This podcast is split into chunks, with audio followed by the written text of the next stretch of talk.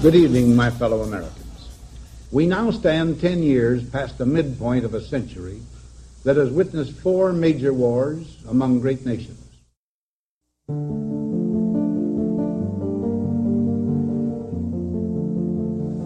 Until the latest of our world conflicts, the United States had no armaments industry. American makers of plowshares could, with time and as required, make swords as well. But we can no longer risk emergency improvisation of national defense. We have been compelled to create a permanent armaments industry of vast proportions. Added to this, three and a half million men and women are directly engaged in the defense establishment. Now, this conjunction of an immense military establishment and a large arms industry is new in the American experience. The total influence, economic, political, even spiritual, is felt in every city, every state house, every office of the federal government. We recognize the imperative need for this development. Yet we must not fail to comprehend its grave implications. Our toil, resources, and livelihood are all involved so is the very structure of our society. In the councils of government, we must guard against the acquisition of unwarranted influence, whether sought or unsought, by the military industrial complex. The potential for the disastrous rise of misplaced power exists and will persist. We must never let the weight of this combination endanger our liberties or democratic processes. We should take nothing for granted only an alert and knowledgeable citizenry can compel the proper meshing of the huge industrial and military machinery of defense with our peaceful inside the octagon, best believe the drama's on. All bets are off for the sound of the bell is gone. Searching for the infamy, as sweet as a symphony. Time to grab the moment and leave my name in history. I'm leaving you with misery, that's how I play the game. All I need is one shot to leave the man stained. I got nerves of steel mixed with the perfect game. I'm not method man, but I'm here to bring the pain. Damage your competitors, I'm a modern day predator. Killing credibility, just like a senator. Menace to society, better keep your eye on me. Understand my vibe, before you even try me. I keep my fist smoking. There ain't no love potion. You about to learn respect. Smooth on my feet, I'm floating. Represent my drunken style. Down to go the mile. Still built the last time. I Not me, your inner child.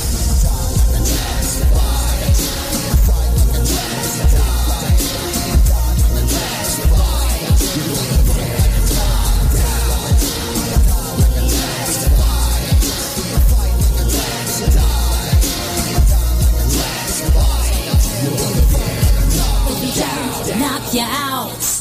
He'll go for the submission.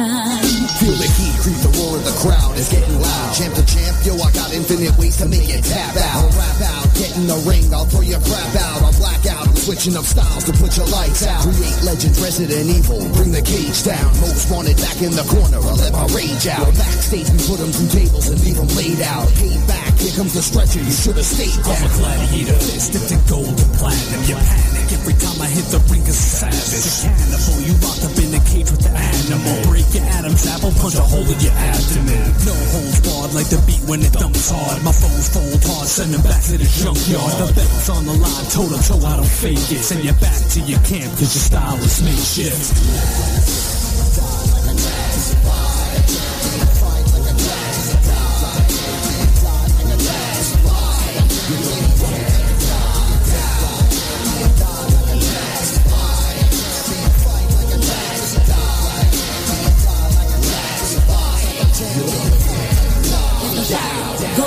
Distance, then he'll take home the decision. Do you have the skills that it takes to be champ? Extra tough and rugged, gonna break your face, champ. That's the of attitude that drives a fighter. Every fight's a battle for your life, it's not just hype. Cause the fight drives so alive, the soul of a warrior. Those who rise to glory make the crowd wanna hear your story. Clown, get your hands up, let's stand up and trade fists. And elbows and low blows and cock kicks, then high sticks. Drop the hammer fist yo, you're and round. Hold your position to the bell terminates the round. Hell's where you're found. Pay-per-views where you're bound. Take abuse till you rank number one fighter, pound for pound. Some try to sound like they got the stuff it takes to be a champion. Not to understate the rough examples like a census worker takes random samples. You'll either drop for the dampening or fight like a champion.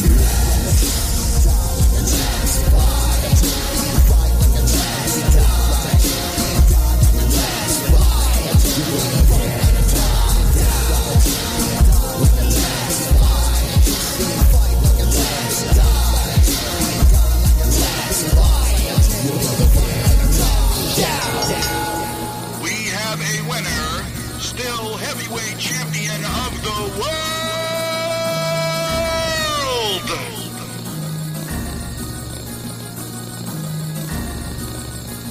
Here at the Joe Show, we have the finest studios. Where's your studio? Because like I'm in a studio now. It has guitars and some kind of UV light that'll fuck your face up if you look at it and turn it on.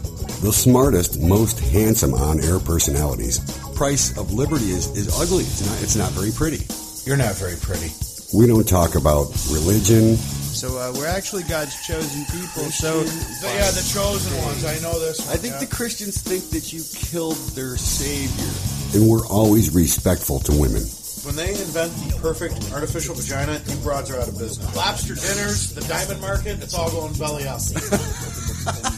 And smart, well-informed callers. Fuzzy, where you, you sound like you're Creole or some shit. Where do you crawl out of Baton Rouge? What's What the fuck, son? I'm from Iowa. Hey, you better watch your mouth now talking about Iowa like that. I, I'll slap the dog shit out your That's the Joe Show, Thursday, 6 to 9 on Raz Radio Live, Salty Talk Radio, and PopRock80s.com.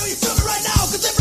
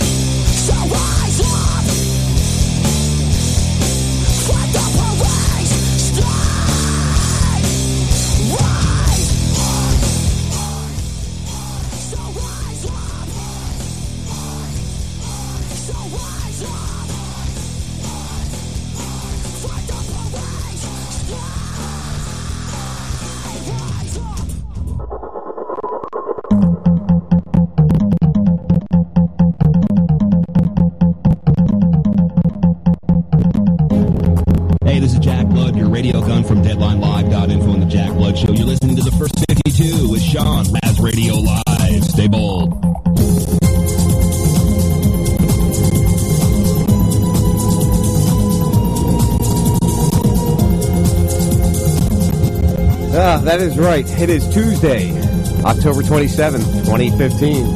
You're listening to the first 52 on RazRadioLive.com and RadioFreeBlood.com. Yes, I am there. I am here this week, guys. You can hear me. you know, I feel so much better than I did last week, man. I was so. I actually ended up out of work for three days last week from that stupid effing cold. It's amazing what those things can do to you. And when you live naturally and healthy, you have to kind of deal with it a little longer. It takes a little longer to get better, better sometimes because you're not pushing shit in you. You're not hurting yourself. So I do feel much better this week. Much, much better, I must say. still a little bit in the chest, you know. Still, still, still a little tight in the chest. That happens.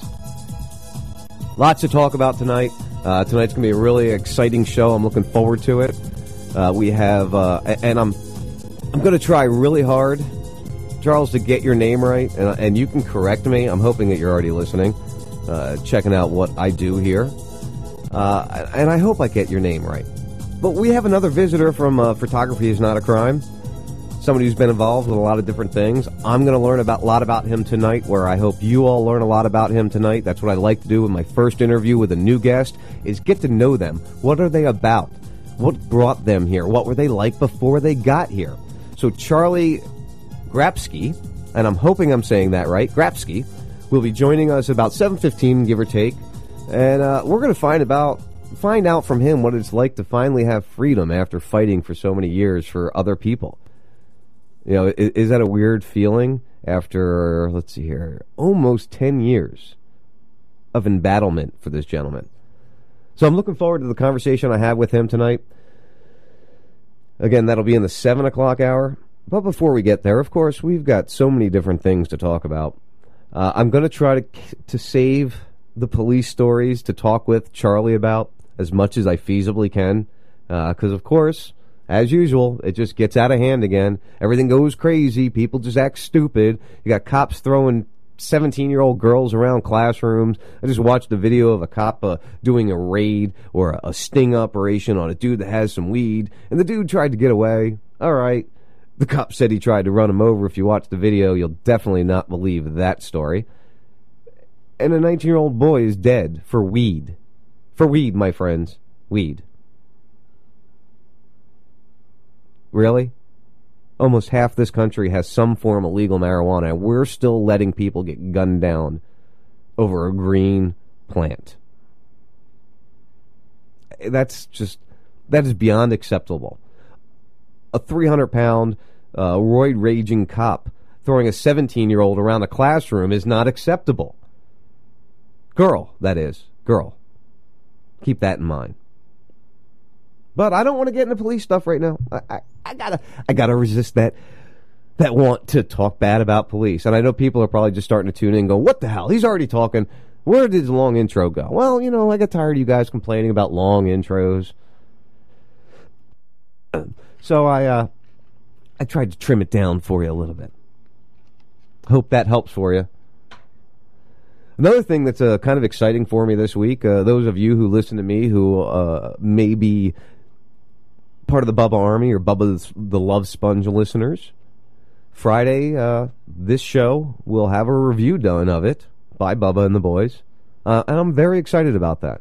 You know, my message, my voice getting put to mainstream makes me feel good, and it's kind of a good segment I put together. I'll play it for you next week after it's been played on the show. Uh, it's a three and a half minute clip, and and it, it's one of those moments where I'm uh, I'm really being emotional. I'm really touching on things, guys. I will take phone calls in the first hour after Charlie and I talk for a little bit. I may open up the phone lines for the last ten minutes of the uh, of the show there. But if you want to uh, chime in in the first hour here, uh, you're welcome to give a call 941 421 0401. And uh, you know, any comment, any any thought you might have, anything that you might be thinking about. Maybe you disagree with me. Maybe you agree with me.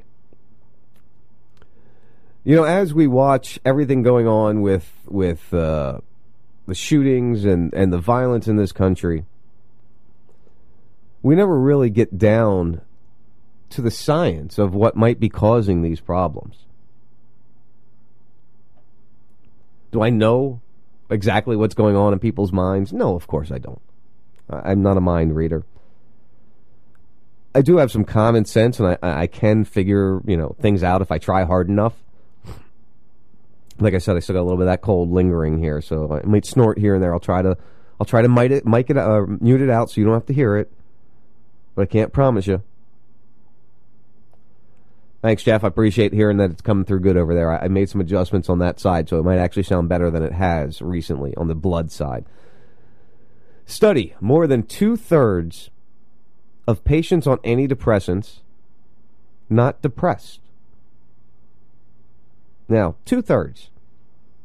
Two thirds. What is two thirds? Two thirds would be 66%. 66% of the people on antidepressants are not depressed. Now, that doesn't count the reclassification of antidepressants for other uses, i.e., Chantix and other drugs. Uh, antidepressants are reclassified if uh, maybe you have an issue where uh, you know you don't last very long. Well, they'll give you an antidepressant because one of the side effects of an antidepressant is uh, difficulty ejaculating. So hey, let's reclassify this. Let's charge double for it because you know this is a specialty drug. That's you don't need to come to live, so we can charge you more for it. And there you go. More money for the pockets of them. This is from October 23rd, a few days ago. A new study shows that more than two thirds, some 69% of patients using antidepressants do not actually meet the criteria for depressive disorder. The study, which appears in the Journal of Clinical Psychiatrics, I guess that's a big deal if it's in the Journal of Clinic- Clinical Psychiatrics, right? That's a peer reviewed study finds that many individuals who are prescribed and take antidepressant medications may not actually have a depression dis- a depressive disorder and that such drugs are often used by patients who do not meet the diagnosis criteria of depression. According to the research, among the users of, users of antidepressants medication, 69% never met the diagnosis criteria for major depressive disorders, MDD and 38% also never met those for obsessive compulsive disorder, panic disorder, social phobias, or generalized anxiety disorder, for which the antidepressant medications are sometimes prescribed. Other factors, however, unrelated to depression, were found to be associated with the use of antidepressants. Caucasian ethnic, ethnic, ethnic, ethnicity. Uh, you know what? Some words I just have a, difficult time. If you play the game, go ahead and take a sip. It's time to drink. Uh, Caucasian ethnic, eth, ethnicity, ethnic, yeah, that word. Recent or current physical problems, uh, e.g., loss of bladder control, hypertension, and back pain, and recent mental health facility visits were associated with antidepressants use in additional addition to mental disorders, says researchers. Does that make sense? So if you're white, really, that's what. If you're white, recent or current physical problems, a recent mental health facility visit, they were all associated with antidepressant use. As Breitbart News previously reported, psychiatric Dr. Julie Holland penned an op ed in the New York Times earlier this year which she cited that a, at least one of every four women in America is now on psychiatric medication, as opposed to one in every seven men, a situation Holland describes as insane. Which would explain why more men who aren't antidepressants are the ones doing stupid things shootings, assaults, not listening to law enforcement. And women don't do it quite as much. Yeah, we have the, the lady up here in Tampa region that shot her kids in the back of the head. I'm guaranteeing she was on antidepressants. You got mothers that drown their kids or kill their kids on a regular basis. Not quite as much as you see psychotic men in the world, though. So I guess that would make sense, wouldn't it? Uh, for blah, blah, blah, blah. Holland observed that women are emotional and sensitive by design, which is, you know, we all know that. If you're married or you have a girlfriend, you understand that. You know, women can can be a handful sometimes. I mean, let's be honest. They know it. We know it. I love my wife, but you know, she can be a handful every once in a while. I mean, let's be honest. Excuse me. Uh, blah, blah, blah. According to Holland, women are nearly twice as likely to receive a diagnosis of depression or anxiety disorder than men are. Her concern is that the uptick in prescription for psych- psychiatric medication is creating a new normal, encouraging more women, women to seek chemical assistance. Women have learned that their normal feelings of sadness and anxiety, while they may be uncomfortable, are st- symptoms of pathology. Holland wrote, We need to appreciate them as a healthy, adaptive part of our biology. And I, I, I couldn't agree more. You don't, you don't ever reach the plateau of what you can be and what you are until you experience life problems, until you actually go through issues and learn how to deal with them, learn how to be a an understanding, a calm person. That that's part of the growing up process. And the only way to learn that is to experience these issues. I mean, listen, I had my first kid straight out of high school. Didn't get along with the girl at all. We did not get along at all. We tried to make it work, didn't work. I cheated on my girlfriend to have this child. Lost a girlfriend. Gained a child with a girl I didn't like at all. It was a big uphill battle. They tried to put me on antidepressants, and I'm just, you know, I, I don't remember to take pills. Let's be honest. I just don't remember to take pills, which is a good thing. You know, back then, I, uh, the only time I remember to take pills is when I was trying to mess up my brain. Haven't done that in a long time. Don't want to do it. But the point being is I struggled. I went through some hard times, man. I did stupid things. I drank a lot. I explored into coke. I did acid. I smoked exorbitant amounts of pot. Well, that really hasn't changed, I guess. But you get my point, right? I learned. I I, I became a stronger person. Yeah, I might have sat in a corner and cried a little bit every once in a while. Yeah, I might have actually had a barrel of a gun in my mouth and thought about pulling the trigger, but I didn't. Thank God to my cats. I know that's a whole story in itself. If you're listening to me the first time, I'll tell you that story one day. That's an interesting story. It's amazing how how different things can affect how you do. We don't need these drugs. Yes, don't get me wrong. I'm sure there are people that benefit from them. I hear that argument all the time. Oh, well, you know, my father needed them. I needed them. I wouldn't be a good person without them. So be it. A broken clock is right twice a day.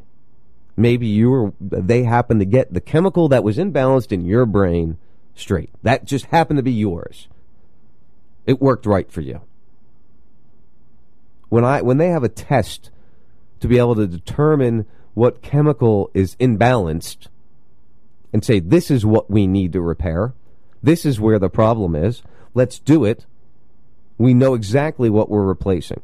When they can do that, I'll give a little more uh, credence to the pharmaceutical industry and the psychotropic and the, the psychi- psychiatric profession. But right now, it's a stab in the dark, and they might get lucky sometimes. And, and guess what? Every once in a while, they get real unlucky, and somebody goes and shoots up a school, or a shopping mall, or a movie theater. This stuff does just doesn't happen. Crazy people are out there. We all know that. Nobody's arguing that. We do understand that there'll always be crazy people. Okay. Really, Sonny? I'm doing a radio show here. You mind? Just be quiet. that was my cat in the background giving a little noise and a little background mm, mm, information from him. yeah, I am a cat guy. So basically, ba- what they're saying is uh, 69%. You know, I went with 66 because that's two thirds. But they're saying 69% of the country is taking uh, antidepressants that maybe they shouldn't be taking. Why would they want 60? Why would they want so many people on these drugs? What do these drugs do? Hmm? Do they make you acquiesce a little more, a little more compliant? Do you listen to law enforcement a little better? Wouldn't that be amazing? And then fluoride, you know, fluoride has nothing to do with that. Nazis didn't put fluoride in the water of the concentration camps to try to docile the uh, inmates and keep them from uh, fighting back. No, that didn't happen. That's not in the history books. That didn't really happen. No. Those things don't really happen. yes, Wayne, just say white people. oh, man. So, with that all uh, said and done, I got to take a sip here. Hold on for a sec. Ah, I got a little dry mouth there. This uh, this cold has just been. I know you guys don't want to hear me whine about my cold this week. You had to listen to me last week whine about my cold. I get it. Uh, as we all know, in the middle of my cold, I sat and watched a, a, uh, a Back to the Future marathon because you know we finally got to the day of Back to the Future. Really isn't what we expected. Of course, you don't really expect the those guys to know what was going to happen. But they did get some things right. And, and in honor of Back to the Future, before the next break here, let's let's go over what they might have got right. I mean, I think we can all see what they get right, right? All right, here we go. Five Back to the Future Big Brother predictions that came true.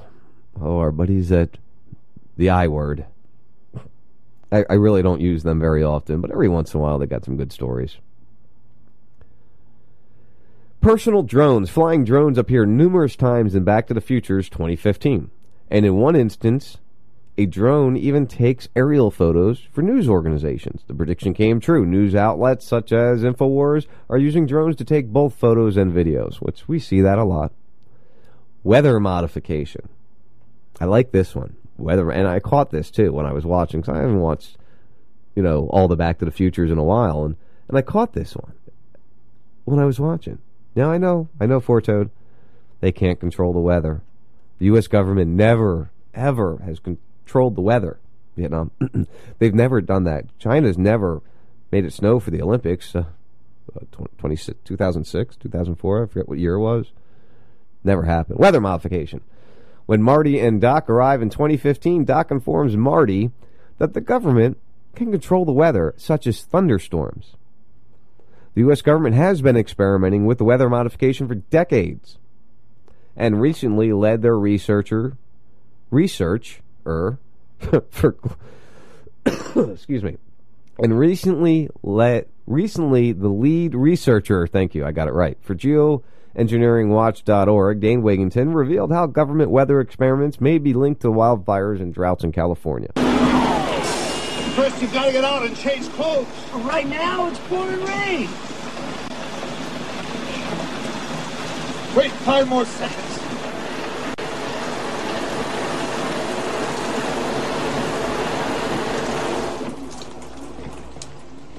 Right on the tick. Amazing. Absolutely amazing. Too bad the post office isn't as efficient as the weather service.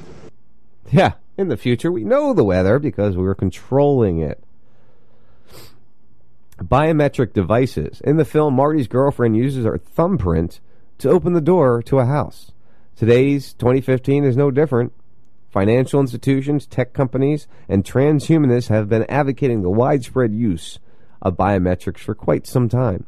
In fact, public schools have been installing palm scanners in lunchrooms for students to use to pay for their meals, which has sparked major outrage from both parents and privacy advocates. But unlike passwords, your fingerprints, palm prints, and other biometric data cannot be replaced if they've if they're compromised by hackers. So that's one biometrics, or that's three, three, yeah, three. Mobile payment technology. In the movie, an elderly lady asks Marty to electronically donate $100 to the Save Hill Valley Historical Clock Tower. In real life, international banks have, in fact, been pushing for wireless cashless payments via smartphones and other devices to not only eradicate privacy, but also allow financial institutions and the government unparalleled ability to confiscate money at will through taxes and bail ins. Smart technology and wearables. Marty McFly's wearable Marty McFly wears smart clothing in 2015, which uses sensors to adjust to its his size. In today's 2015, smart technology invades every aspect of our lives and not necessarily in good ways. Hush. smart street lights that track everything we do all the time are on her. Uh, wait, let me try that again. Let's start over. Smart street lights that track everything we do all the time are on the horizon, according to CBS News, which news report which touted the environmental benefits of new LED systems that also feature an array of surveillance capabilities. And that was reported in 2015 14. And today's smart technology is also invading the privacy of your own home, from conventional smart meters to smart TVs which record everything you say. And don't forget your computer and your laptop and your Wii and your PlayStation and uh, whatever else you have laying around. It's all listening to you all the time.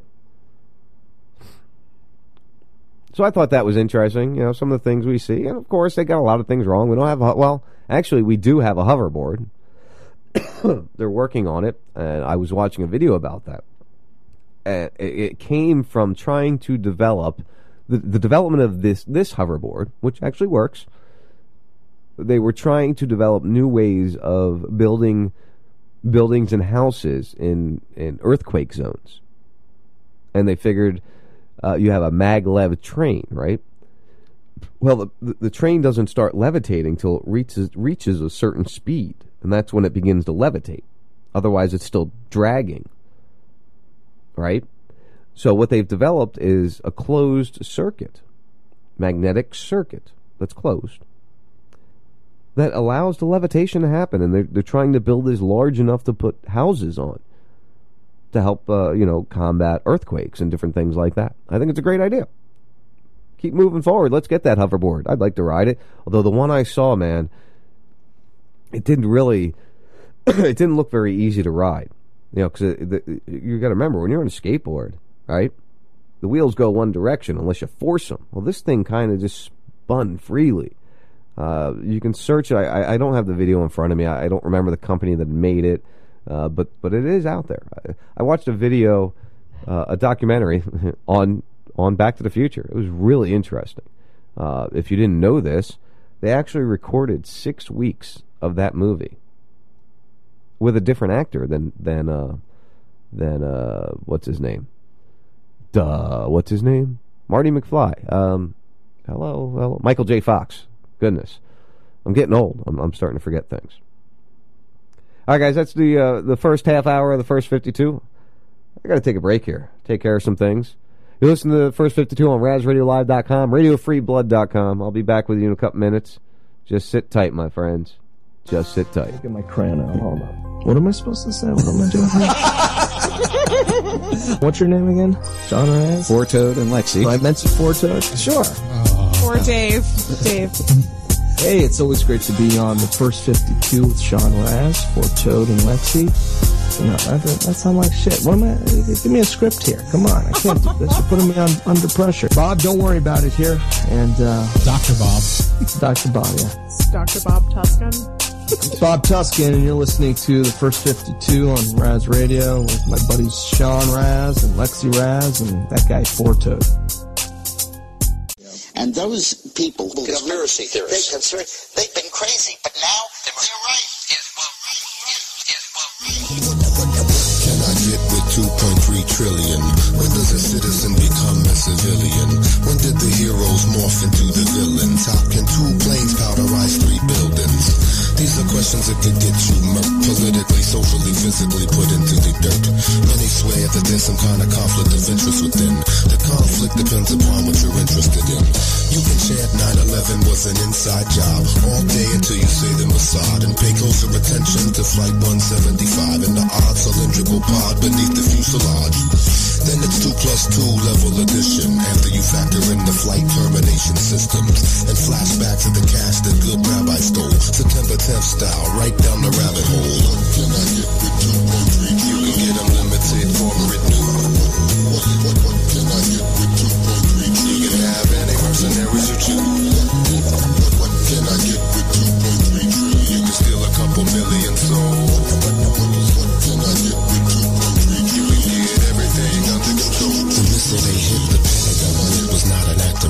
randomness. It murdered accountants, bookkeepers, and budget analysts. That side of the building was retrofitted prior to this to withstand bomb blast. A nickname your catcher's mitt. If that don't give you some kind of clue why they blew the mortar, you should probably take some medication for your new disorder. If buildings are burning, don't ever trust a news reporter with 267 stories of gruesome slaughter. They'll never mention Dov Zakheim and trillion stolen, much less missile equipped Boeings, even remote controlling. With System Planning Corporation International, the folks to see if you got some buildings you'd like to crash into. But that's impossible without the proper capital. That's why I'm asking you what you would do with unimaginable wealth. So much money you can't delve in it. Enough to buy five presidents and 12 senates. Can I get with you, baby?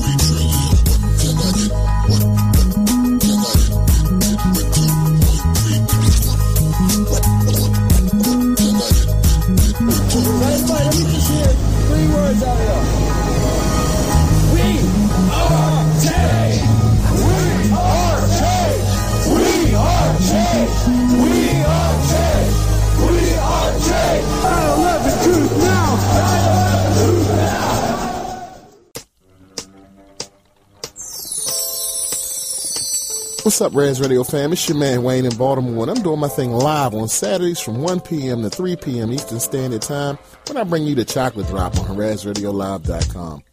Join us as we play music, talk sports, politics, and whatever's going on in the news. And um, chances are you might learn something. Chances are you won't. So join me and Joe from Maine on Saturdays from 1 p.m. to 3 p.m. Eastern Standard Time on RazRadioLive.com. Oh, and by the way, no devil music.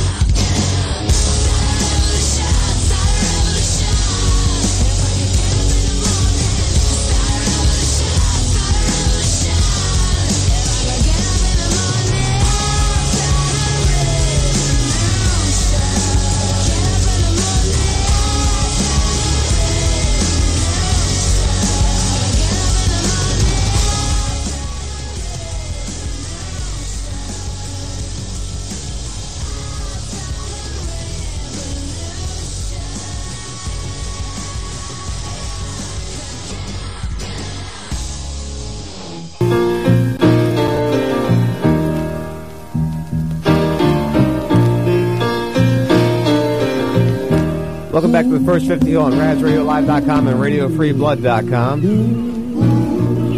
It's Sean Raz, your host. Sunshine, blue skies. Please go October 27th, 2015. Found another and gone away. With her went my future. My life is filled with gloom. So day after day, Ah, I love old music. I grew up on this stuff. I used to sit in the studio with my dad when he'd do his show.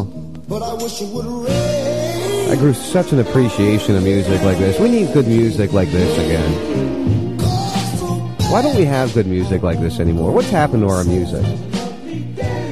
Why do we allow why do we allow big business and, and big corporation and to control our thoughts? You know, our children are not hearing real music. They don't know what real music is. At this point in time, in my opinion, no. Don't get anything better than You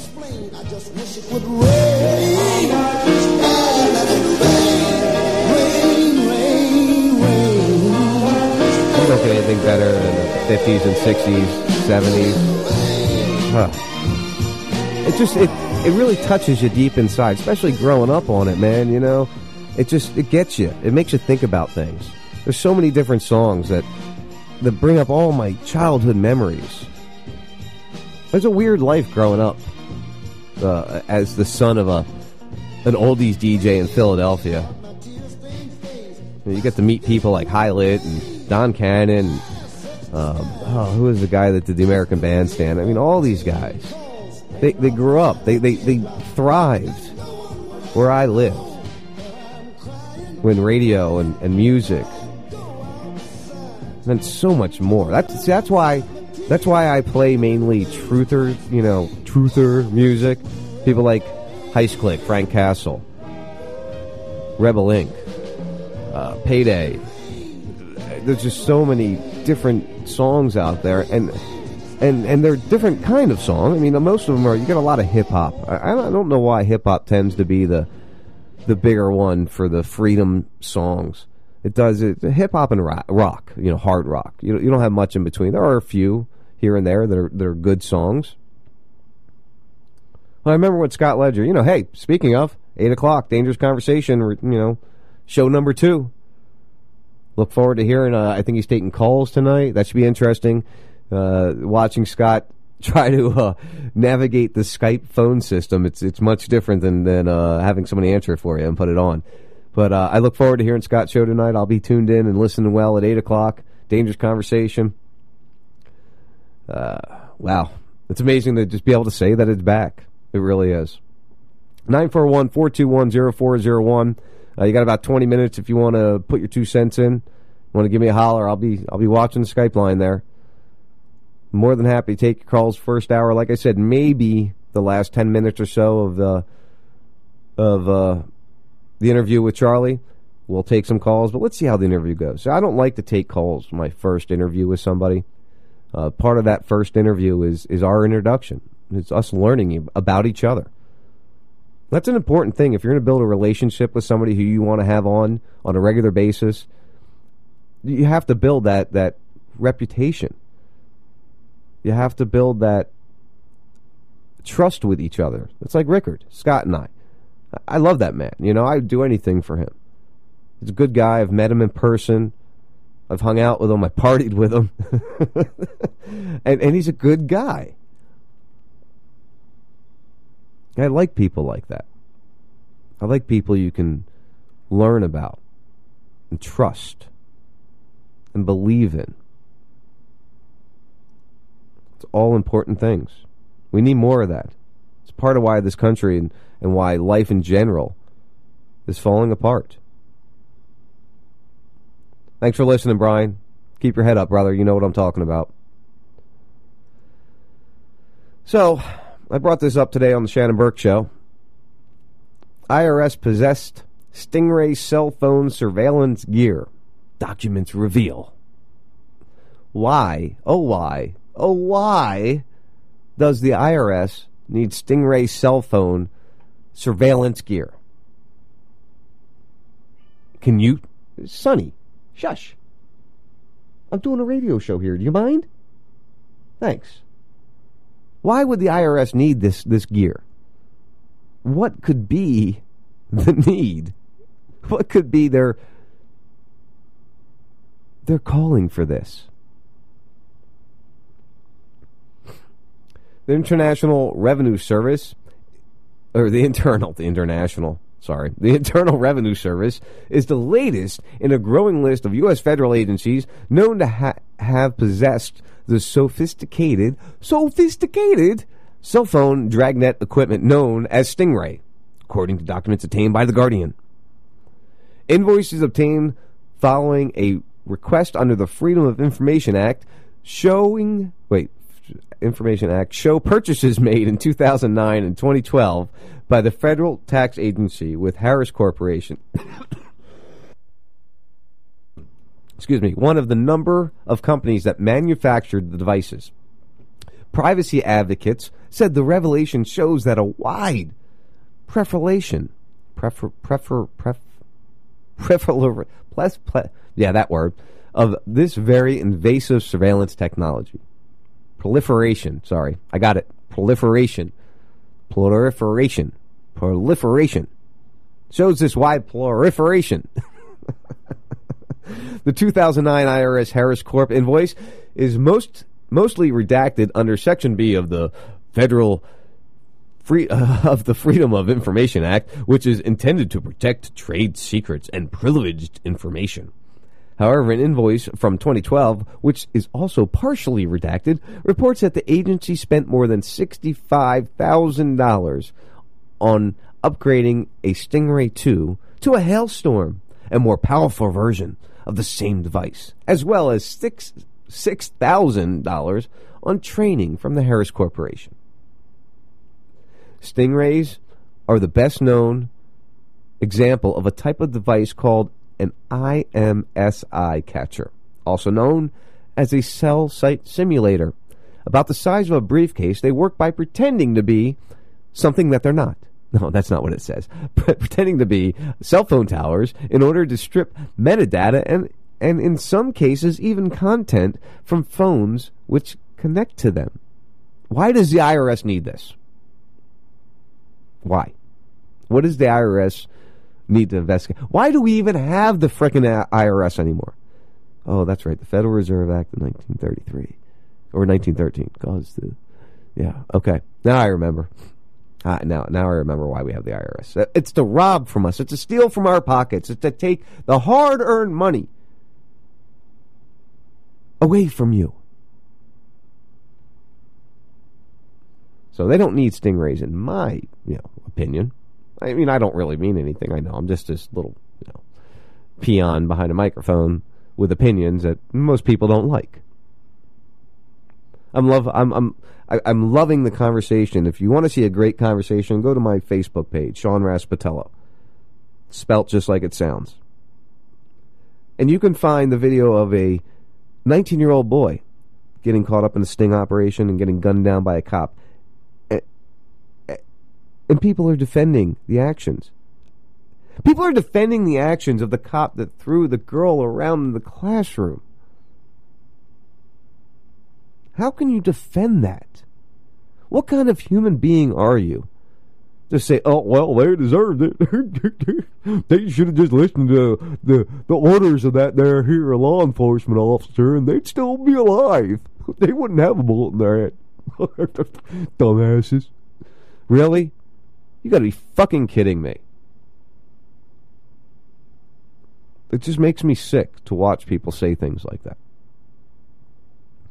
It bothers me of, of what we've become as as a race, as a as a as a as a being. Have we really got to the point where it just doesn't matter? A young 19 year old man smoking some pot is dead. For pot. I know, I said this earlier. It, it just. Uh, during the break, I was going through the, the, the, the argument going on on that post. and it just it, it's not something we sh- should continue to see happening. Just need to stop.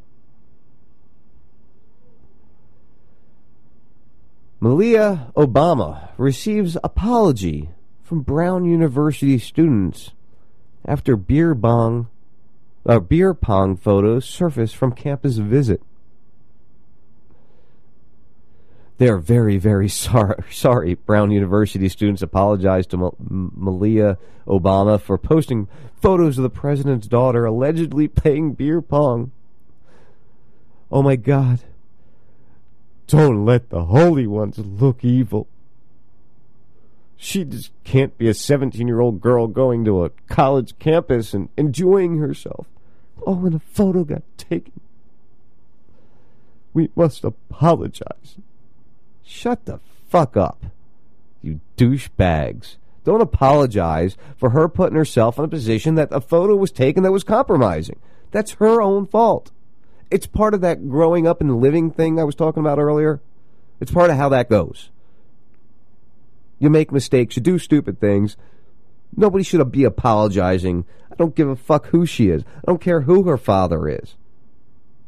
She made the choice to go get herself in a position to get her photo taken. Where where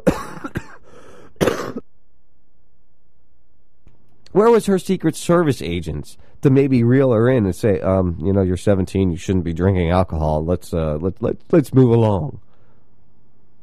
It's not these kids that are having a party. They're like, hey, hey, look, it's, they might, uh, Puppet, just someone probably didn't even know it was the president's daughter. I wouldn't know it was the, you know what? That's the thing with me. I don't know celebrities. I could be sitting right next to the, a big time celebrity and I wouldn't probably know it. And I'm sure they'd appreciate that, honestly. I'd probably end up in a conversation, because me, when I sit down somewhere, I end up talking to people around me. That's how I just get to know a lot of people. I just like to talk to people. Let's have a conversation. Let's be human beings and communicate with each other. Oh no. Oh my goodness, I can't wait to get all this shit out of my lungs.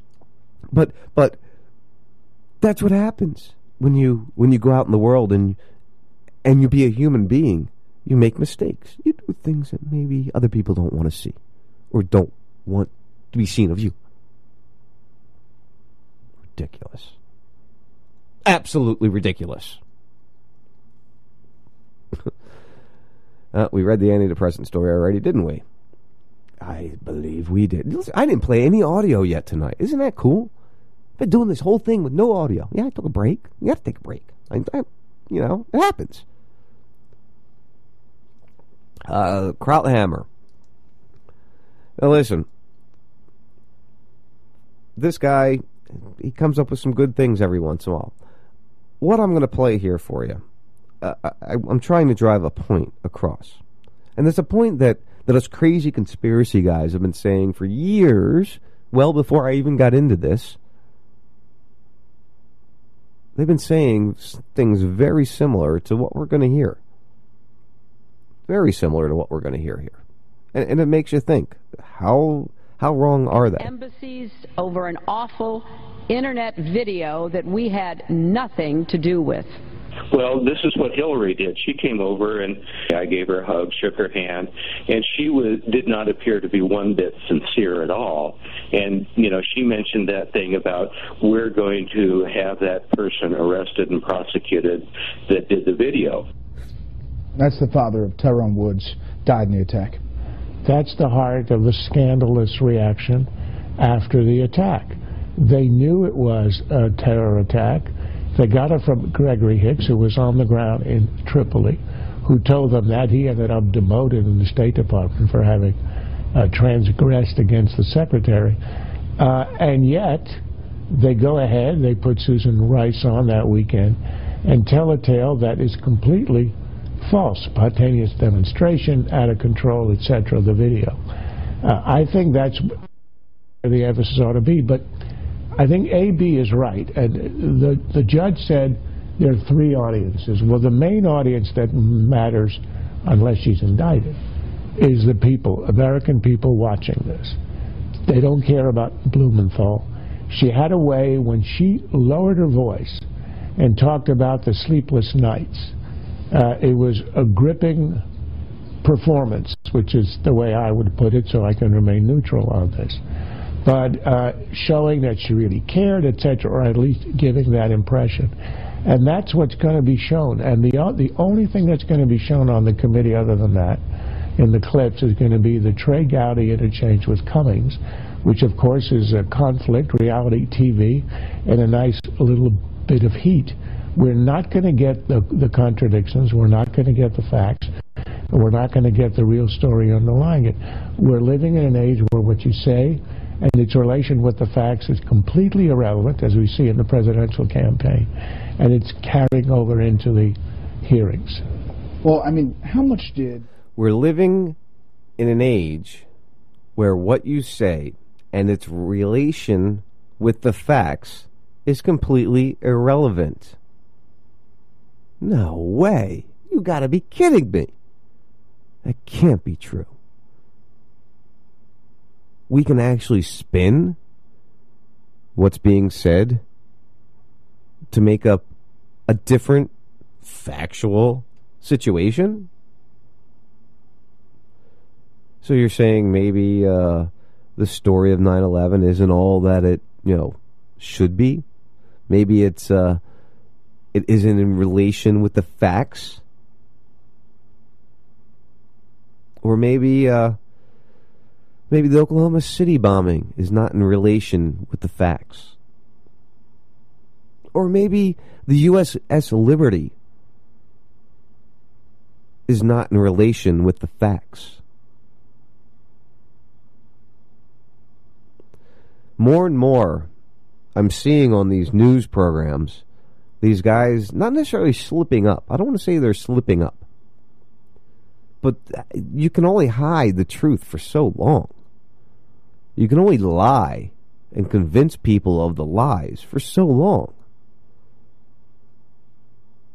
Eventually, people will start going, wait a second, this doesn't add up. And again, I think we're seeing a lot more of that today. I think there's a lot, lot more of that going on.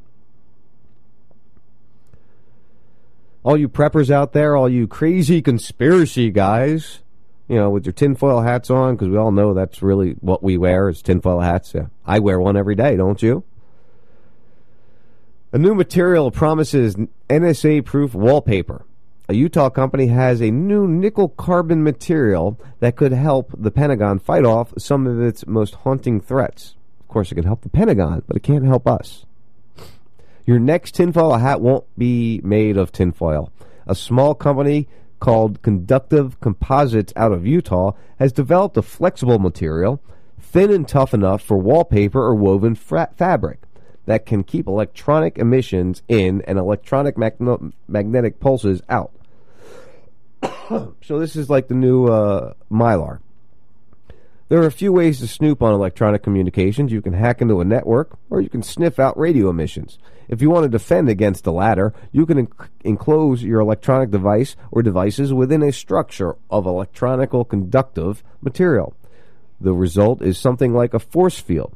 The conductive material distributes the electronic magnetic energy away from the target in every direction. Think of the splat you get when you hurl a tomato at a wall. These enclosures are sometimes called Faraday cages after the 18th century British scientist who discovered electrolysis.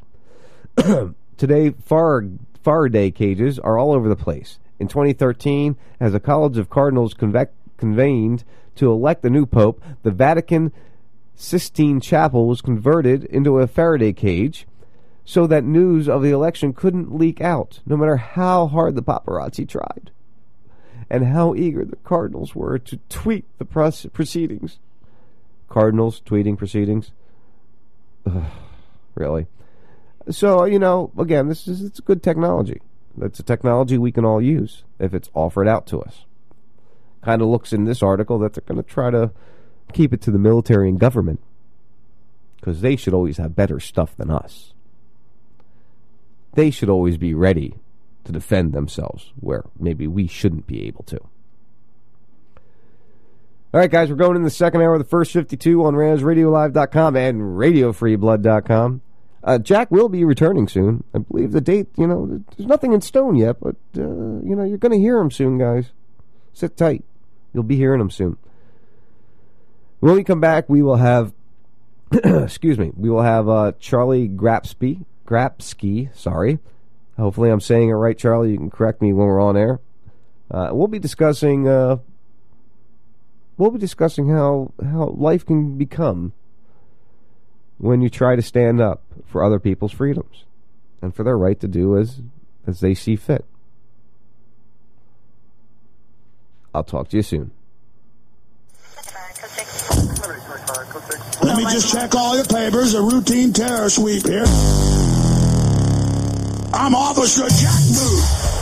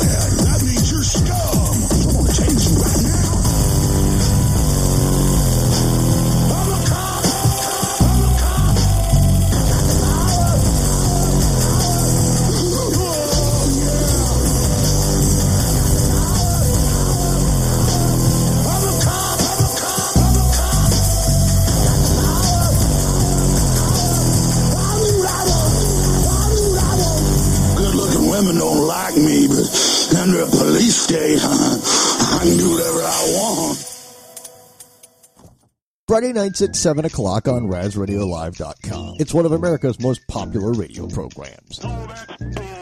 It's the LRWS. Don't believe us? Just ask Dallas Mavericks owner Mark Cuban. People are allowed to be morons. They're allowed to be stupid. They're allowed to think idiotic thoughts. So during your Friday night plans, make sure that you take Lawrence Ross, Thomas Lakeman, and Matt Davis with you. Dumb Florida morons. Make sure you give these guys a call at 941 421 941 Get off the phone with me, you wacky prick. That number again is 941-421-0401. They're driving me fucking nuts over here, Chief. It's the LRWS. You suck! Each and every Friday evening. On RazRadioLive.com.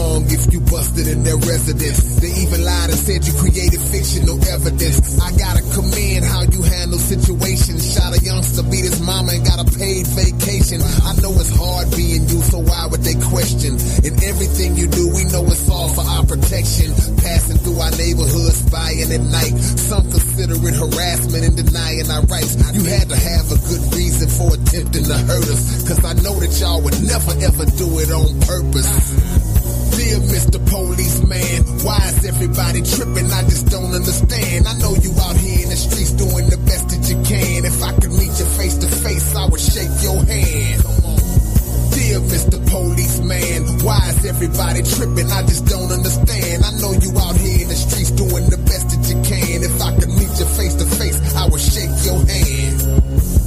Dear Mr. Policeman, them tickets you wrote for me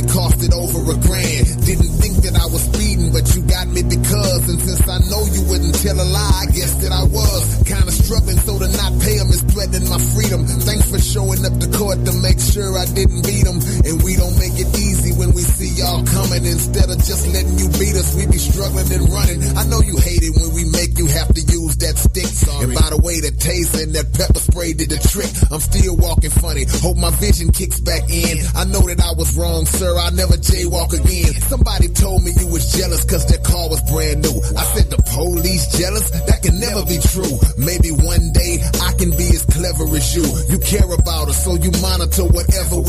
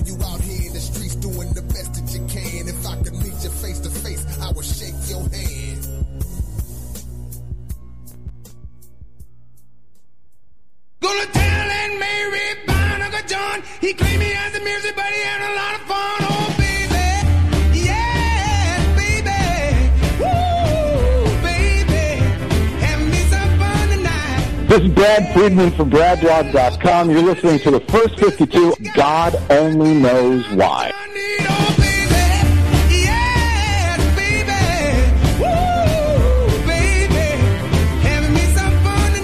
Oh, yeah. We're going to have a lot more fun as we move forward on the first 52 on RazRadioLive.com and RadioFreeBlood.com. Let's have a little fun tonight, right? Yeah, you, you gotta lighten up. You gotta enjoy. Like I said, this music. How could you not enjoy this music? I mean, it's just some of the greatest music ever. You know, it just really lifts your spirits. Sometimes it brings them down, but sometimes it brings them up. We need good music. I'm going to keep pushing on the good music thing. Whew. All right, I hope everybody got their break on because things are going to get a little serious now. Now, I know we come back all happy and excited, but we're, we're going to get into some serious topics here. Our, our guest here this evening, uh, I'm very, very much looking forward into uh, learning about this individual, what he's been through, why this story has been going on for more than 10 years almost now, and how it began. So, with no further ado, uh, and again, I hope I have the name right. I want to introduce Charlie Grapski of uh, Photography is Not a Crime, and I'm sure of many other sources. Charlie, how you doing? I'm doing okay. Can you hear me all right? Yes, sir. Absolutely. So I'd like to introduce myself to you. Uh, my name's Sean. We've you know we've been on Facebook together. We've gone back and forth. I've been working with the guys at PINAC for a while. Um, I grew up in a radio uh, industry. My father was a DJ in Philly, and I kind of fell into this whole situation about about three years ago. I've been in uh, in the fight for freedom, shall we say, uh, for about seven years. Uh, so just so you know who you're talking to, where I stand, and what I'm about, uh, at least a, a quick synopsis of it. Um, but I, thank you again for agreeing to come on with me, Charlie. Yeah, no problem. I, I my pleasure. What I want to start with, um, like I said to you on our messaging and everything, I kind of like to get to know my guest um, more about them than just what I read. Uh, am I kind of correct when I say everything started about 2005, 2006 for you? Well, the the last episode did, but actually, I, my activism days began about 1989 with Tiananmen Square. 1989. Yeah, I got involved with uh, Tiananmen Square. I helped uh, eight of the leaders of Tiananmen Square come to America. Brought them around Congress. Tried to get legislation through Capitol Hill to protect the students and scholars, things like that. What what is your what is your base profession? I, I hate to ask that question, but like, what do you do? Like, what what what, what did you do prior to that, or as you were getting into all that? Well, I, changed actually right around 1989. I shifted. I was going to be a veterinarian and a, and a neuroscientist, uh, but uh, seeing what was going on in around uh, the world around me, uh, wanting to do something about it, I began to study things like politics and law and history and philosophy. Um, technically, I guess you could call my profession a legal and political theorist or an academic scholar on, on, on politics and law. Okay. Makes sense. All right, because I, I know that, that you were one, the 2006 thing, which is really what I, I focused on when I was researching your background. Uh, you were a uh, you were working at the college, or you were a student at the college. Which one was it? I, I was a doctoral candidate, and I was teaching uh, at the University of Florida. Okay, so you're from Florida area here. I've I've seen uh, uh, you were not too far from me with what happened with your father, which we'll get into. But I want to start at the beginning. What led um, what led you to what what? Explain to everybody what happened in 2005, six that region there. Well, I had uh, I had gone away to school in London and uh, got got some other degrees there where I studied law in particular, and I was teaching there. And I came back to the University of Florida to finish my work there. Uh, and when I first got back, it was 2001, and some people who knew me uh, from my past uh, activities, they asked me to run for a city commission seat in the city of Alachua, which is 11 miles north of Gainesville. I had no idea why they were asking me to do it, and I, I turned them down, saying, "Well, I don't live in Alachua, and uh, I don't really know what's going on there, and I've just sort of gotten back." Uh, but by by about 2005, um, some people had convinced me to run for uh, state office. And so in the 2006 election season, I ran for the state House of Representatives uh, for for the area of North Florida, which is mostly Alachua County, centered in Gainesville, where the University of Florida is, Okay. and a little bit of northern Marion County. Okay. I know the area. My my mother in law lives in Jacksonville, so I'm familiar with the area. Should I say? Yeah. So I I, uh, I agreed. Uh, I thought about it for a while. I, I I wound up running for that seat, and literally the first campaign activity I did was to go get ballot access petitions signed. You know, and also get to know the people. And it just happened to be the city of Alachua's local election for their commission seats.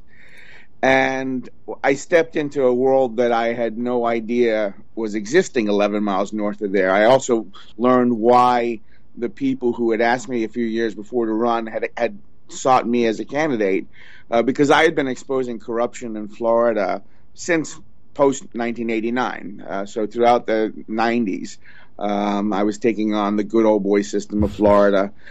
And That must have been know, a big system back then too. I mean, it, it's still here, and we still feel it. Because I, I also live in Florida. I'm down the Rotonda, Southwest Florida area. Um, so, so I, I you know, I, I see what's going on. We're having issues in our own county right now. I'm starting to see with the commissioners. Uh, so it, it's it's not hard to believe that this good boy system has been go- good old boy system has been going on for so long. Oh yeah, I mean, and I actually in in the case that I brought, it, it went to trial in 1999. What, what they did was I ran for student body president in 1995 at the University of Florida, and that good old boy system is sort of rooted in in what's called a leadership honorary. They call themselves it's Florida Blue Key, and they pretty much ran Florida government for the 20th century. Now they're not what they used to be anymore because of the growth of South Florida uh, which they've had to meld into a, a, coalition where they share power, but, uh, but they're still probably about the most inordinate um, single power actor um, state. And um, they put up flyers when I ran for student body president saying I was a convicted child molester. And I was the first one ever to take him to court successfully because a lot of the judges are members. A lot of you know most you name a governor in the state of Florida, he was a member. A senator, they were members. Um, and so I, I I not only proved the defamation, but I also proved prove the conspiracy to defame and to do that, and prove that this was really a political organization that was a training ground for the state's sort of leadership and how it all tied together. And I and and and, and so they they sought me out when I. I had come back for Alachua, but I didn't really know anything about what was going on there till I got there that day. Right. And I went to one of the polling locations, and people knowing my reputation came to me and they said, "Look, for years we've had problems, but they've stolen elections before, and they've done it using absentee ballots, and we know they're doing that now." Uh, would you take a look? And then they also told me other horror stories about, you know, if you put up a sign for the opposing candidate to the system, you were driven out of town, the business was shut down, the police force was used against you. Um, you know, these were all things that I didn't I didn't see as non-credible, but I also didn't have proof of. So I went that night to the uh, canvassing board meeting where they count the ballots. And, you, I you went with another individual, correct? I did, yes. So that, was Michael Cha- uh, Cheney, right? Correct. Oh well, my, actually no. I, I went with another guy, but Michael Cheney was there, and I'd known my just a few. I'd met him a few times. Before. Charlie, if you could- Charlie, if you can do me a favor, I don't know I where Charlie, I don't know where you moved to, but wherever you moved to is kind of breaking up because you're on your cell phone on Skype. Uh, you moved around, and I'm getting a bad signal now. So maybe if you could head back to wherever you were a couple minutes ago because it was perfect then. Is this a little bit better? There you go. Yeah, you're not breaking up as much now. Uh, Huh? Okay, yeah. Michael, uh, from that night forward, sort of became uh, my left hand or my right hand man. Whichever. He actually started following me around with a video camera ever since uh, we.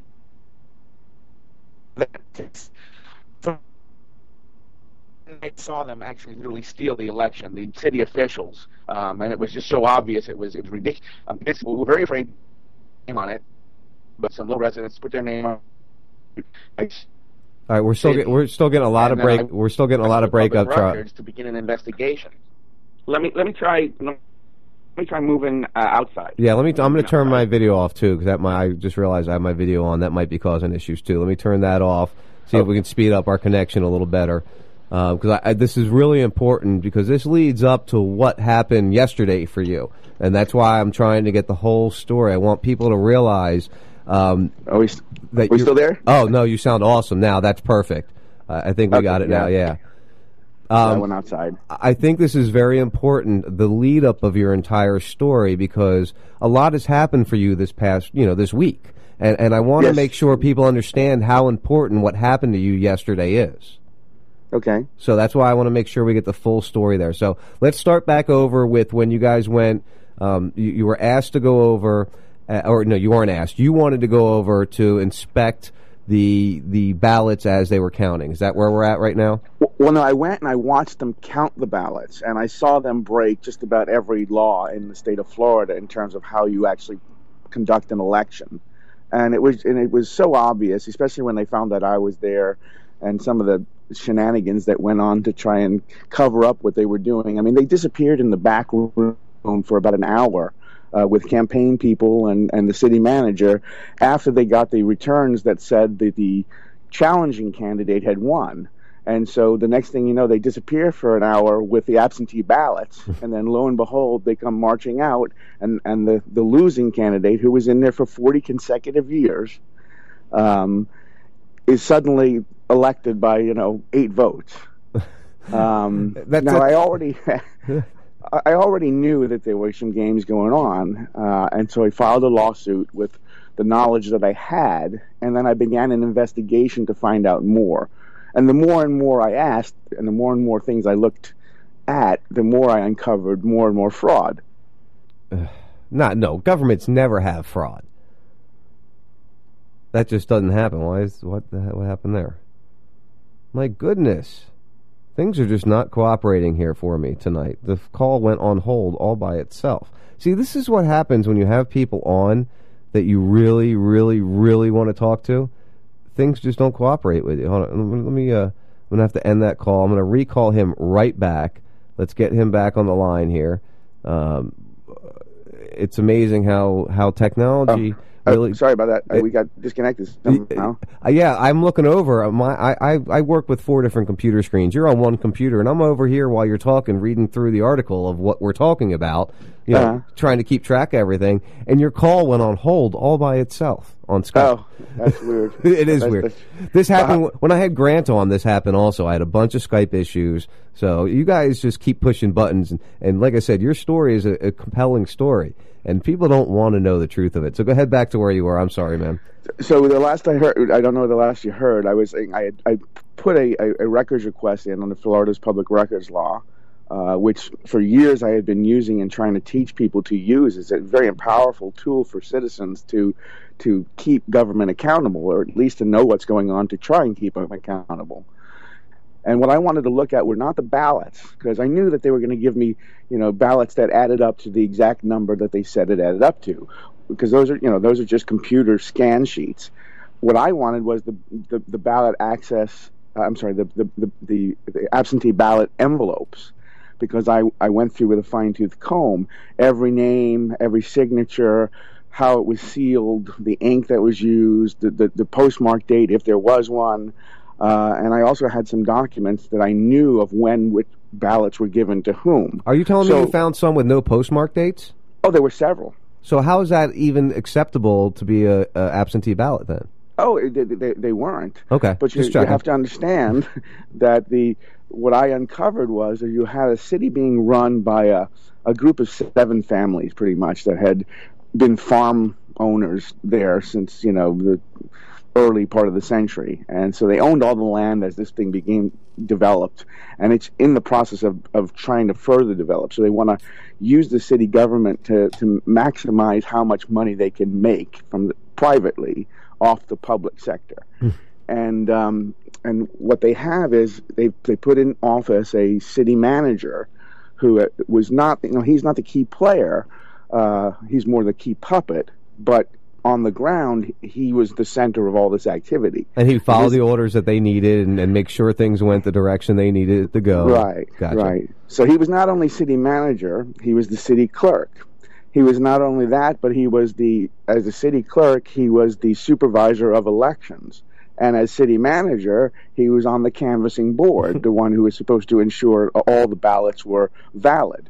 Now, one of the absentee ballots that I discovered that was invalid, that was never actually uh, declared to have been given, uh, was never re- formally requested, and in fact, the supervisor elections of the county, which had to verify the voters' identification as a valid voter identification, one of those ballots that caused the guy to win was one put in by Clovis Watson himself the night of the election. It's amazing how they play those games, and, and you know this goes all the way up. People don't believe it, but th- this goes all the way up to the federal elections. This, this kind Oh, of yeah. stuff they use they use higher technology, obviously, but it's st- it's happening on those levels.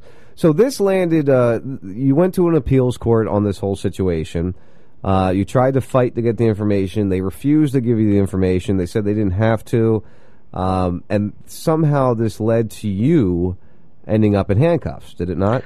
Oh well, m- more than once. But uh, we, we we we did go to several appeals, and we did take several different cases. Um, and eventually, on that first case of the of the public records being denied, we won.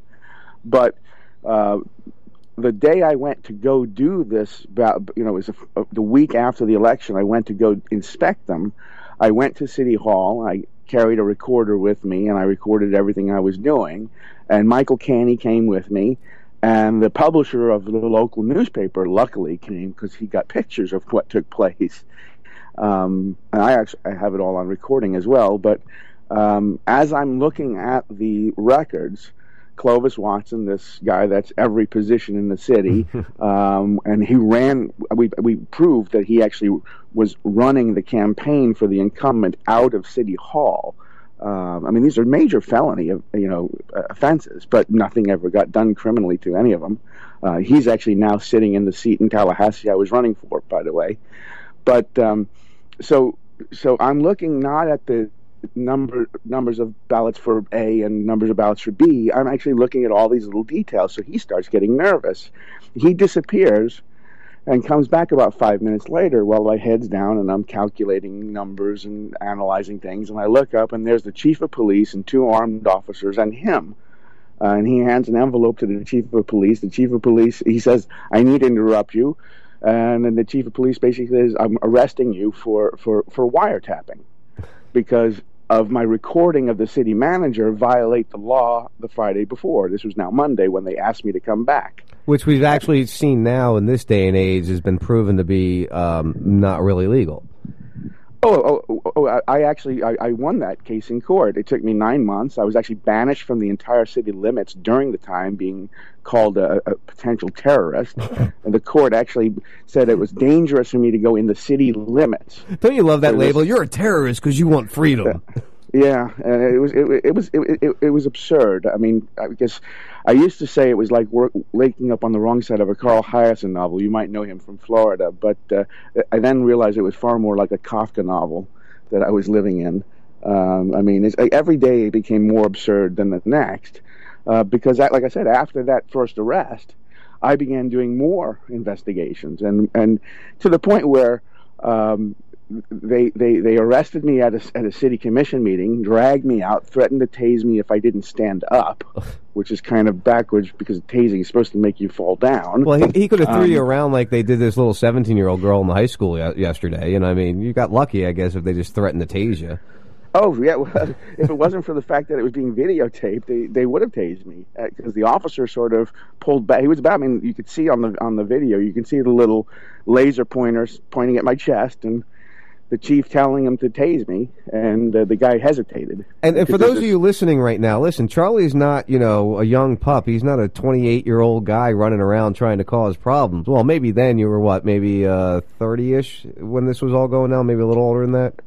Yeah, I was, I was, uh, yeah, in my late thirties. Yeah, So, so when this was going down, he wasn't just some troublemaker, and, and now, you know, you're you're a much older gentleman. and You're still causing trouble. So, a- as you're going through this, you're in and out. You're getting arrested here and there. Um, wh- where did that close finally? Did that finally close back then? That that's that part of the story. Well, in a sense, they, they arrested me one last time when I went to file a complaint at the city police station for them going in, the police chief getting my bank account records without a warrant. And so I went to file a formal legal complaint that they were required to give me. I waited there 20 minutes, and the next thing they knew, they dragged me outside. They locked me outside the police station. When I knocked on the door to get back in, uh, about six officers came, beat me into unconsciousness. The next day, I was in the jail, uh, and a week later, I was in the hospital in a coma. Let's just put it to you that way. I demanded, just like I'd done on all the other cases, to go to trial. Uh, all the other cases I, I defeated, and this time they had eight charges against me, and uh, two of the charges stuck. And so I was convicted of battery on a law enforcement officer for going into the police station to beat up an entire police station by single-handedly. Right, or or just protecting yourself from when they were beating you. No, God Yeah. forbid you. God forbid you protect yourself. But go ahead. Right. Sorry. And so since then, uh, I've been on probation. I was well, they put me on almost three years of house arrest. I was on probation. I was supposed to be on probation until, until 2025. So wait, three years of house arrest. So that was about 2007. You got assigned that. So you were on house arrest till about 2010. Uh, well, the trial didn't happen until 2009. Okay, so you were on house arrest till 9, 10, 11, 12. So till 13. Right. Right. Okay. Right. I'm just trying to fact- keep everything in line here. You know, I like to make sure I understand the, the circumstances and what you've been through because, you know, uh, you were trying to protect the citizens of that town and you ended up suffering in the long run. Oh yeah, like I said, I was in a coma. I mean, I, I if it wasn't for someone breaking the rules and and calling nine one one at midnight um, after I lay in a p- pool of vomit since five in the morning and my renal system shut down, I would have been dead. The the doctor says it was about five minutes before I would have died if I hadn't gotten to the emergency room in time. Wow. So it, I mean, and plus, then it's also, like I said, I can't. I, I, I was in house arrest. I couldn't even leave my house. They wouldn't even leave let me go to the hospital when my mother was in the hospital. Um, and then um, after that, I've been on probation, which I had to get permission to leave the county. Which brings up the Uh, next next important part of your story. Uh, as everybody remembers, last year there was a you know a, a shooting in Ferguson, Missouri, and uh, the the crew of PINAC was planning on traveling uh, up to Missouri to you know monitor the situation, get information for us, and uh, a, a little law here in Florida prevented you from leaving, didn't it? yeah, yeah. I mean, uh, to try and connect the dots there is, is I got involved with PINAC about a year and a half before that when I was uh, working on Albuquerque and the, and the and the shooting of James Boyd. And I was using public records, and I was teaching people in New Mexico about public records laws. And uh, I met Carlos, and I discovered the overlap of our work, both you know, videoing what goes on, but also they were they were getting into videoing public records requests, which is what Michael would do of me when I would go into the city of Alachua Right. uh, during that period. And so I brought the concept of the Open Records Project to PINAC. And um, so when Ferguson came around, uh, both Carlos and I were headed out there. I was supposed to be the first one on the ground. And in fact, I had a meeting with the, uh, the, the, the, the state attorney. Uh, planned uh, to go over the illegal actions of the city hall and the police department in denying public records. Um, I was the one who, was, by the way, was the one who forced them to produce that first thing that they called a police report after they said there was none and after they denied it to um, all the major me- media. So, through you know, the work that I did and then got involved with Carlos and all, we were able to get that document produced. But all the other documents then started being uh, withheld uh, unlawfully. So I was going to meet with the uh, the state attorney, the district attorney, to try and bring criminal actions, and I had a lawyer lined up to bring civil actions uh, to challenge some of the laws or the way the laws were being misapplied in terms of police records that that involved the the, the Michael Brown shooting. Okay. Um, and uh, I, I had to get permission from probation to go, just as I had to get permission the year before to go to Albuquerque. So Which you were able trip- to do without a problem, right? I was able to do without a problem. So this trip, I was going first to Ferguson. And I was going to spend two weeks in Ferguson and then two weeks in Albuquerque to follow up. And a campaign got started on the internet with this group called the Conservative Treehouse, who are very active in the anti uh, uh, anti police corruption. Uh, they're they're they're, they're They're out the there bootleg. They're the bootlickers. They're the stormtroopers. They're the ones that you know, the badge chasers. That group. Right. Gotcha. So, so they contacted the Department of Corrections and then said that my tweets were were, were threatening violence. Give us an example of a tweet that they called that. Do you, do you remember one? Uh, Yeah, I'm going. I'll be in Ferguson next week, and I'll I'll help teach you guys how to use the public records law.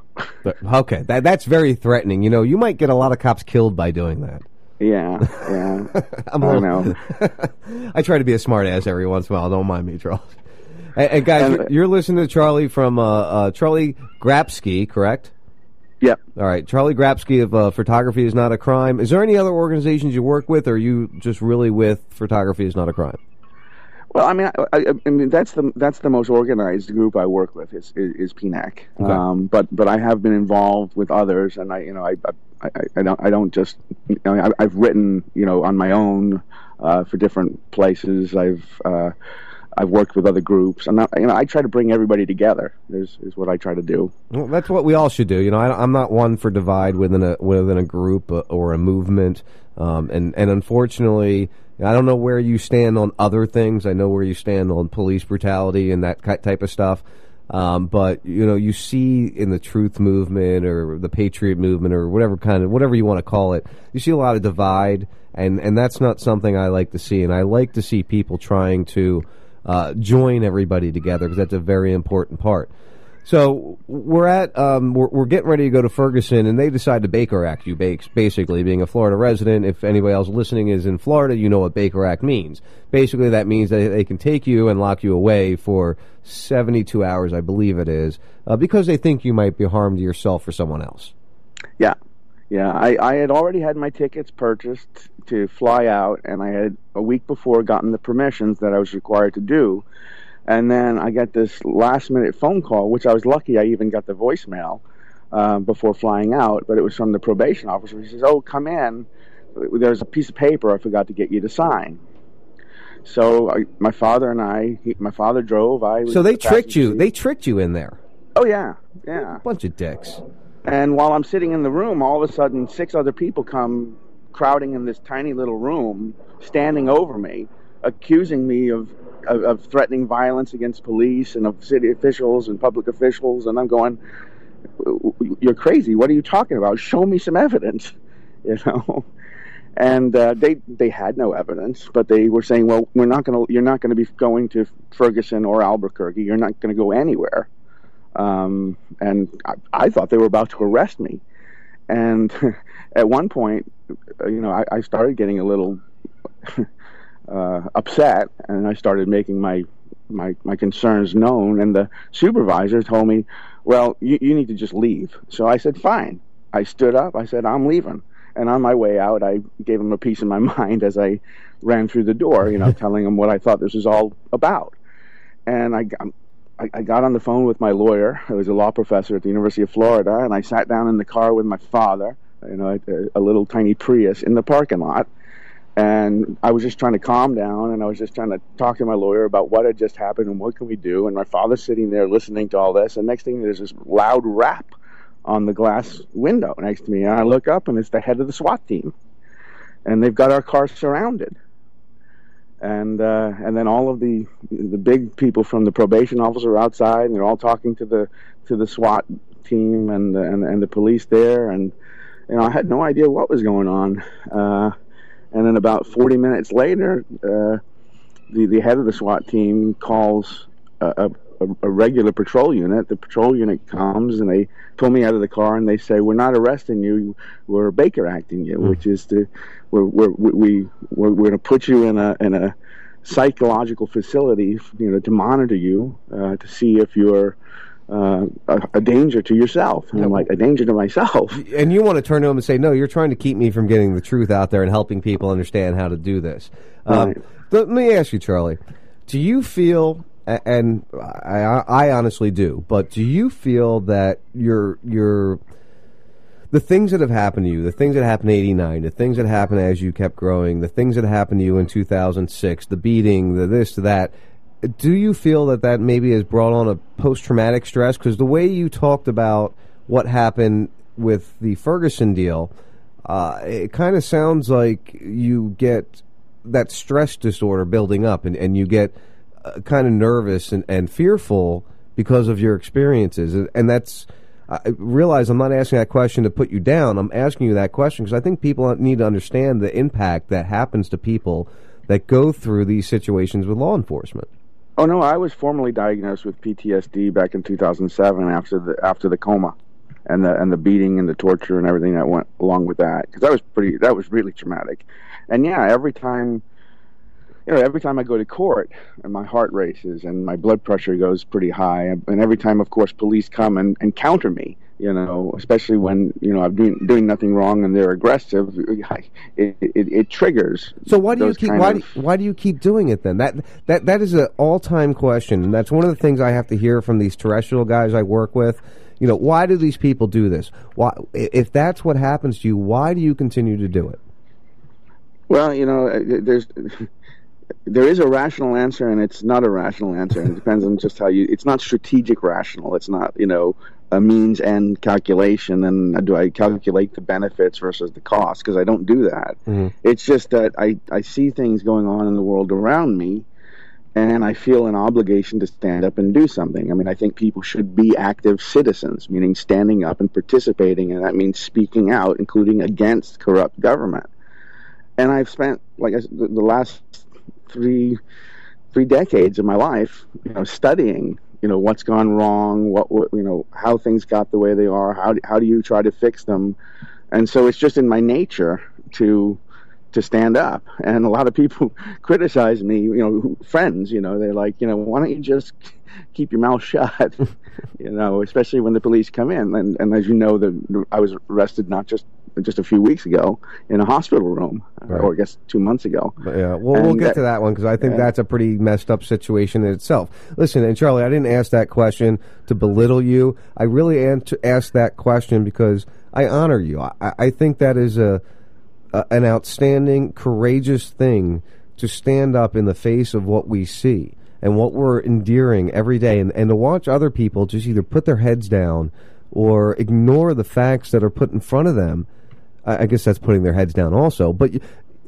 it's courageous for 30 years now you've been you've been doing this battle you've put yourself in risk you've been harmed you've had multiple issues personally and the most recent one that i think really would drive me over the edge i don't know if i could if i could recover from this one is trying to deal with a sick you know family member especially a parent and, and being abused and and uh, infiltrated while you're trying to just live with your family and deal with the situation.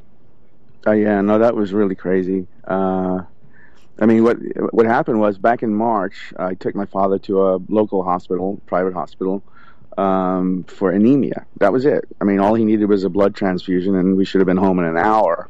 And they didn't have the blood, and so since he had taken me to the hospital a week before, actually PTSD related migraines is what what it turned out to be. Um, and he's like, go home at midnight. They still don't have the blood. They still have go home and get some rest and come back rested in the morning because I was trying to sleep on this little chair in the in the ICU.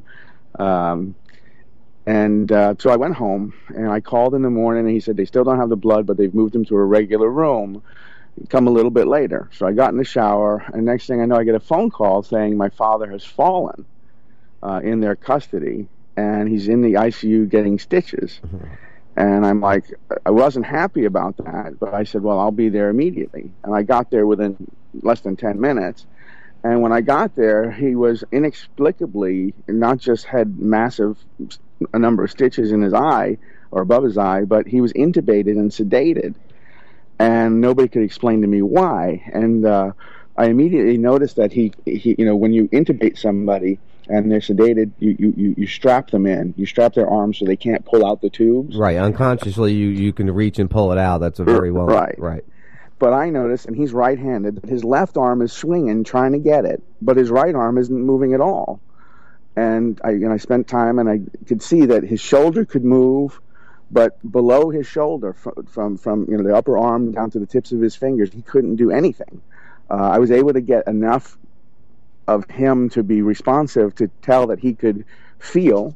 You know, he had nerve feelings, sensory nerves, and he had the motor nerves working at least the shoulder. Uh, so I knew it wasn't a stroke. I knew it. You know, it, it, I was worried. My biggest fear was that the you know part of the spinal cord was severed, or or, or part of the spinal nerves were severed. Um, but I knew something was wrong. It took me about three days of having to fight with the hospital to get the doctors to come back in and look again. And sure enough, what they did was they said he had what's called um, central cord syndrome, and that is that when he fell and hit his head, his neck, you know, it, it, it, it went backward so far that it bruised the spinal cord. It was cutting off some nerves to that And- section. Right, and it had nowhere to expand, so it was cutting off all the nerves. So he, they had to do surgery where they uh, where they hollow out the spinal column to give it more room to, to, to expand and then to, to, to heal. And then they had to put pins in you know each each vertebrae from C two down to C seven. Um, and that surgery went great, and then all of a sudden they screwed up again. One other time that I went home, Oh, I come on, come these are in the doctors, Charlie. They can't screw up. Come on Oh. now, you know better than that. They're they're perfect. They know just what they're doing all the time. Well, no, it, it, it, they they were going to they were looking for the source of the bleeding for the anemia, and they found out he was impacted in his upper GI, oh. and so they couldn't do the test. But they wound up going back through the stomach and finding it, cauterizing it. But they forgot that he was impacted or constipated. You know, he, there was a blockage in his, which often happens after anes- anesthesia and surgery, right? Exactly. uh, and spinal cord injuries, especially and but they moved him to a private room again. They over sedated him. They gave him massive amounts of oxycodone, and my father's hypersensitive to opioids, and so he was out cold every day until about midnight, and he would wake up screaming, and he had the intubation in him, so he couldn't talk yet, and he's hallucinating. And I can't figure out what's going on. I thought it was problems with the neck, but it turns out that the whole week it was the pain from being impacted and a giant gas bubble had built up and so this pain must have been just excruciating and by the time i put it together again i had to fight several days with doctors including a doctor who was going once i finally figured out what it was he was going to not only intubate my father again but he was going to put a tracheotomy in, in, in his throat i said there's nothing wrong with my father's breathing he's constipated and i literally had to throw that doctor out of the room and force and this was the head of the icu Which of course told- led you to handcuffs again, didn't it? well, no, no, not. I finally got him to other hospitals, and then I was so relieved when we got to this. Finally, this one hospital called Health South. Yeah, they was- let you set up an office in the room and everything. You pretty much right. are I had a from bed, there. and it was all for rehabilitation. But within the first week, they were already talking about discharging him. And I said, no, you can't discharge him. He hasn't even had any treatment yet. Uh, and he's actually gotten sicker since he's gotten here. And then what I started finding out is, is that they were telling me something I knew right away was wrong. And then I did a little research and found out how wrong it was. They were telling me that Medicare provides two weeks of care. And after that, you either go home or you go to a nursing home. Um, and I found out that they were telling it to all the patients. And then I started noticing a pattern that my father had pointed out when we first got there, and I was trying to keep him on the positive. He keeps saying, "Why is this hospital empty? It was brand new." Um, but what we would watch is it it would fill up to maximum capacity, and stay filled up for two weeks, and then for three days it would be completely empty And then refill again. and then refill again. So I, I, I finally realized that what's going on is, you see, Medicare doesn't pay like private insurers. They pay lump sums, not per day. And so there's a national average of how many days of what kind of care each uh, diagnosis is supposed to cost to, to, to cure.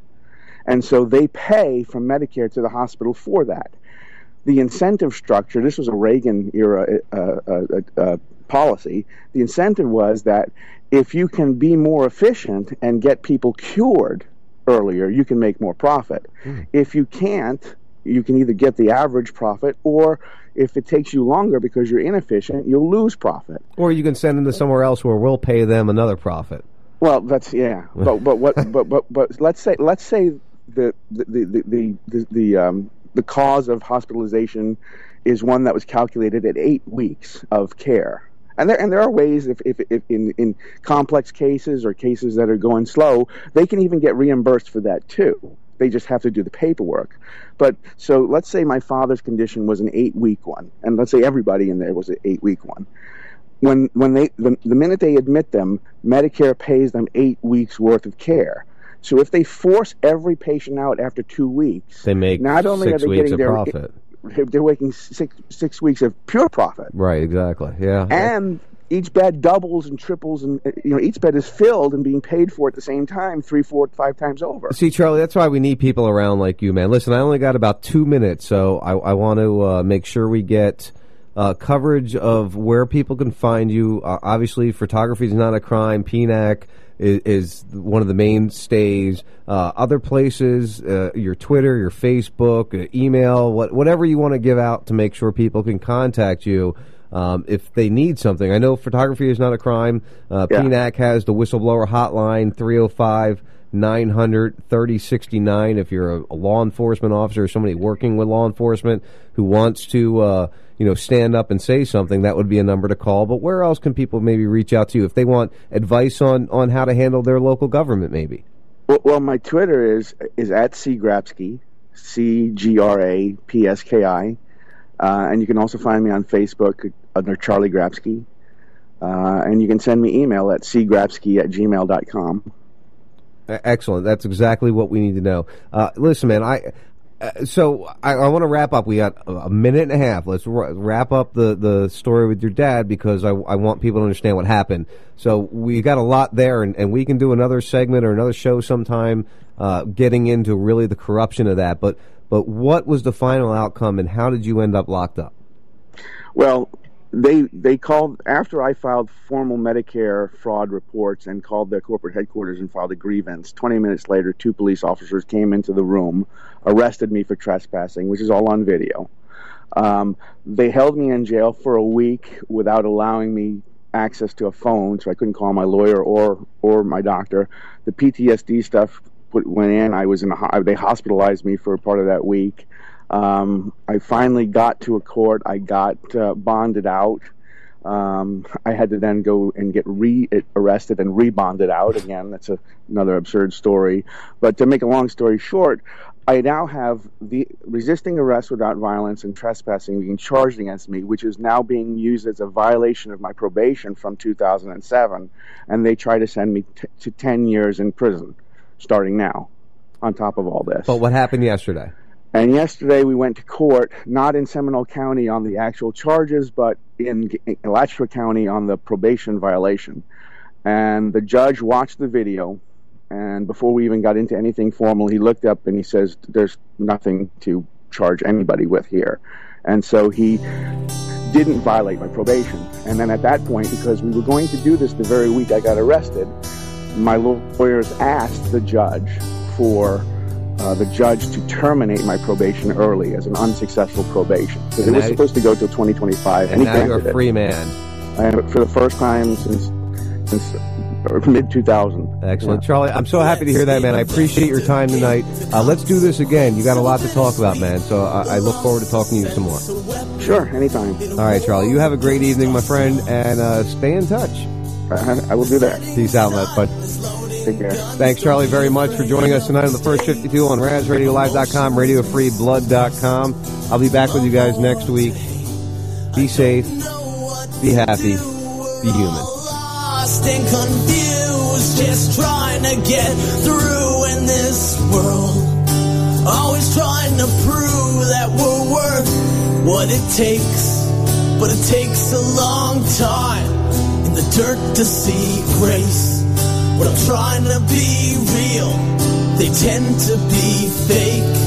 When I'm risking it all with no time to waste. Fuck this rat race. I'm leaving this place. It's time to blast off. Destination space.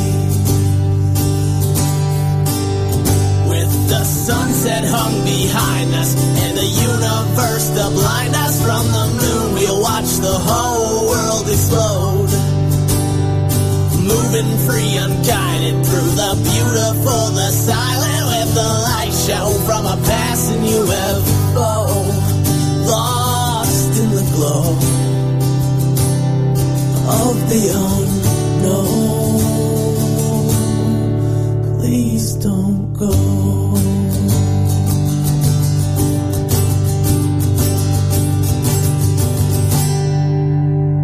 And I don't know how I got here or how I'm getting home. But right from day one, I've been in this alone. With odds stacked against, I've been drowning in stress. They said, Can you take more? I said, Give me what's left. An old man once told me, Allie, don't ever look back. Keep your eyes on that prize and give them hell to your death. This is a test, just a frequency check for intelligent life. Now it's time to connect. It's an SOS, the dad's been sent. So now we just wait and hope for the best.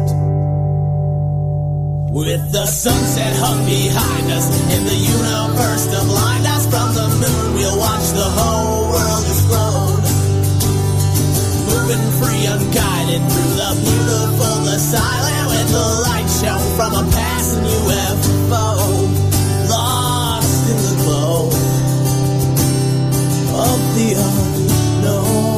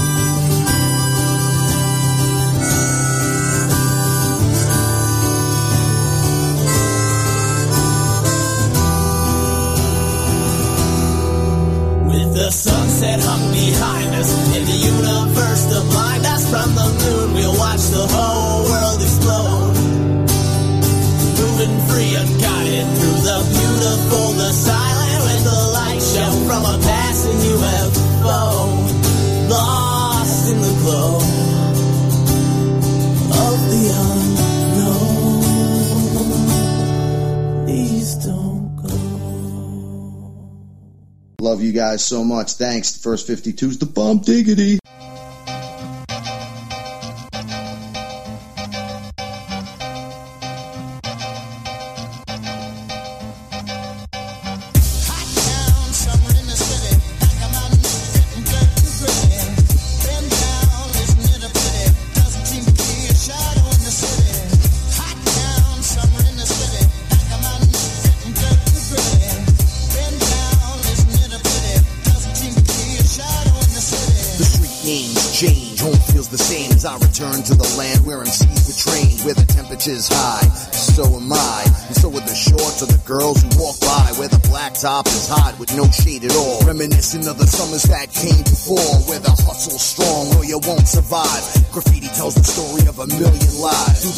Cement, the concrete's alive, where the bonds are formed, the rats run and hide. Drama's like a cartoon that comes to life, where the express bus runs twice a night. To the stadium that's packed every Monday night. To the yellow cab driver that helped make your flight. Where you can get what you want if the price is right. And screaming fuck you's another way to be polite.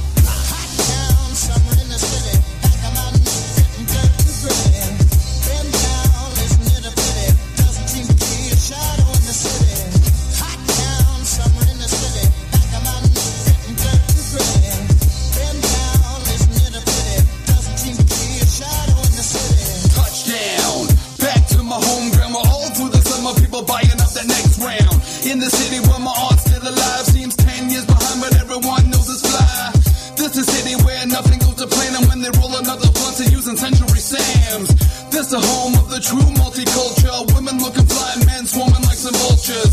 We affected by a million